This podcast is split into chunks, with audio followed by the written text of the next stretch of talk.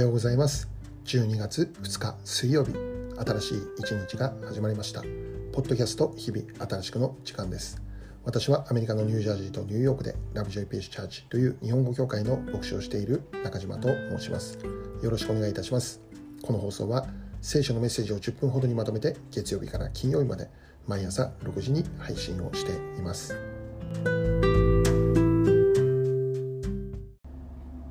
早速今日のメッセージですがまず今日の聖書の一節を紹介したいと思います。創世記一章一節。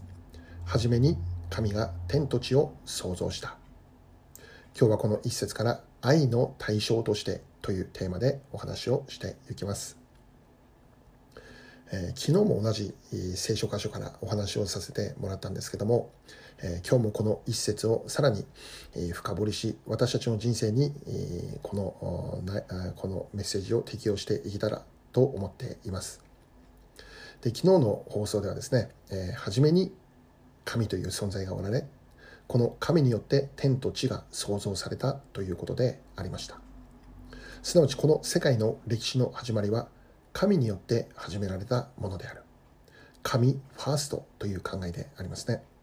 しかし残念なことに現在、神ファーストから自分ファースト、人間ファーストという考えに、え変わってしまっているという、まあ、そんな現状であるということなんです。すなわちこの秩序の崩壊が起こっている。神が先ではなく人間が先にある。神がではなく人間が私がというようにえこの主語が変わってしまっている。その結果として、現在世界には様々な問題が起こっているということであり、本来の秩序であるこのファム神ファーストに戻りましょうという内容のそんなお話でありました。神ファーストというこの視点に戻るときに私たちの置かれている状況は必ず変わっていくようになっていく。ということでしたね。では今日はこのそもそもじゃあなぜ神は天と地を創造されたのか私たち人間を創造されたのかこの世界をなぜ始められたのかということについて考えていきたいんですね。神様が私たちを作られた目的について世界を始めようとした動機について考えてみたいと思うんですね。でまず私たちが確認をしたいことは作られたということは間違いなくそこに目的があったからだということなのです。目的のない想像はないということです。例えば人間は水を飲む時にもっと便利に効果的に飲むことのために、えコップというものを作ったわけなんですね、まあ、本来ならばコップがなかったとしても手を使って、えまあ、飲むことができるわけですしかしこの効果的にもっと便利にえ水を飲みたいということで、まあ、コップというものが作られていったわけなんですね。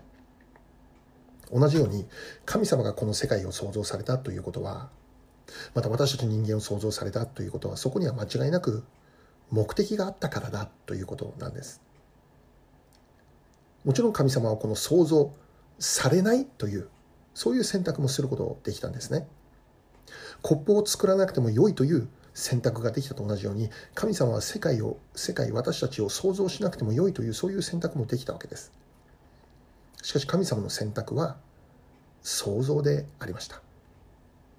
では何を目的として神の神様の創造がなされたんだということなのでしょうか。でそれを知るために神様のご性質ということを知る必要があるんです。聖書の中には神様とはどのようなお方であるのかそのご性質ということについてさまざ、まなことが記されているわけでありますけどもそれら全てを一言で表すことのできるものがあって何かというと愛なんですね。神は愛である。神とはどういうお方ですか？ということを考えるときに聖書は愛だよということを答えてくださっているのですでは次にこの愛という性質について考えるときにそれは何かというと対象者が必要だということですよね。愛とはその対象があって初めて愛が成立する。対象のない愛は存在しないわけです。そこで愛である神様はそのご自身の愛を表す対象としてこの世界を作られそして私たち一人一人を作られたということなんです。すなわち私たちはなぜ生きているのか何を目的として創造されたのか昨日もお話ししましたけども私たちは自ら生きているのではなくて生かされているということをお話ししましたけどもでは私たちは何を目的として今日も生かされているということなのでしょうか。それは神様の愛の対象者として生かされているということであります。すなわち神様に愛されるために生かされているということがわかるんです。今日も生きているということは神様から愛される資格のある人として生かされている。私たちは神様から愛されて良い存在として生きているんです。一言であなたは愛されているんです。神様はあなたのことを今までもずっと愛していたしそしてその愛はこれからも続くものです。そしてこのクリスチャンと呼ばれる人々はこのことに気づいた人なんです。全ての人が愛されているんです。しかし多くの方はこの神様の愛に気づかずに過ごしているんですよね。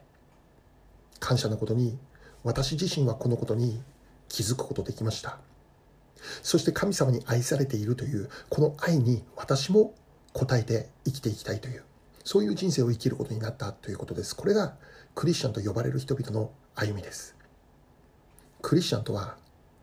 キリスト教を信じているとは決して宗教的な行い儀式をする人ということではないのです。神様に愛されていることを知ってその愛に私も応えることができるように私のことを愛してくれる神様に対して私も神様を愛して生きることができますようにという神様と私が互いにこの愛の関係で結ばれているこれがクリスチャンの歩みであります。神様に愛されているがゆえに私もその神様を愛したいという思いからその愛に応答して私も神様を愛したいという思いから私たちは礼拝というものを捧げるわけです。愛されていることに感謝する心を持ってその愛の対象である神様をもっと知りたいというそういう思いから聖書聖書を熱心に読み始めるようになるということです。聖書を読むということは勉強ではありません。研究でもありません。私のことを愛してくれている神様のことをもっと知りたくて。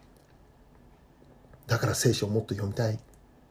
だから聖書のことをもっと知りたいという、まあ、そういう思いが生まれてくるということなんです。このようにクリスチャンというのは神様との愛の関係の中で動かされて生きる人々である。そう言えるんです。例えばこの愛する恋人ができたらですねその恋人のためにですね喜ぶならば何でもしてあげたい。そう思うようになるのは自然でありますよね。周りから強制される必要もなくて無理やりでもなくて自然自然と自ら相手の喜ぶことは何かって考えて行動するようになるということなんです。で私の知り合いは右腕が腱鞘炎になるほど愛する人とスマホでメッセージのやり取りをしていたということなんですね。それが愛する人だから腱鞘炎になって腕が痛いんだけどこれ以上打ち続けること辛いんだけどそれでもスマホのキーをひたすら打ち続けるんだ。でも腱鞘炎になるって何時間やり続けていたのか。何時間スマホを打ち続けていたのかまあ、そんな話ですよね。信じられませんけど。でも愛の力はね腱鞘炎をも乗り越えることができるということですよね。まとめます。今日もあなたが生き生かされているということは神様の愛の対象として神様が愛を与える存在として生かされているということです。私たちは神様に愛されるために今日も生きているんです。そしてその愛を知り私もその愛に応えたいというそのような思いの中で生きる時に私たちは本来の人間としての正しい姿となって生きていくことができるようになるんだということなんです。ぜひ皆様がこの神様に愛されているというこの真理に気づくことができますように心から願っているのです。最後に一言お祈りいたします。愛する天の父の神様今日もあなたに愛されたものとして生かされていることを覚え感謝いたします。私は愛されている。このことを多くの人々が気づいていくことができる。そのような祝福が与えられますように心から願います。イエス・キリストの尊きお名前を通してお祈りいたします。アーメン。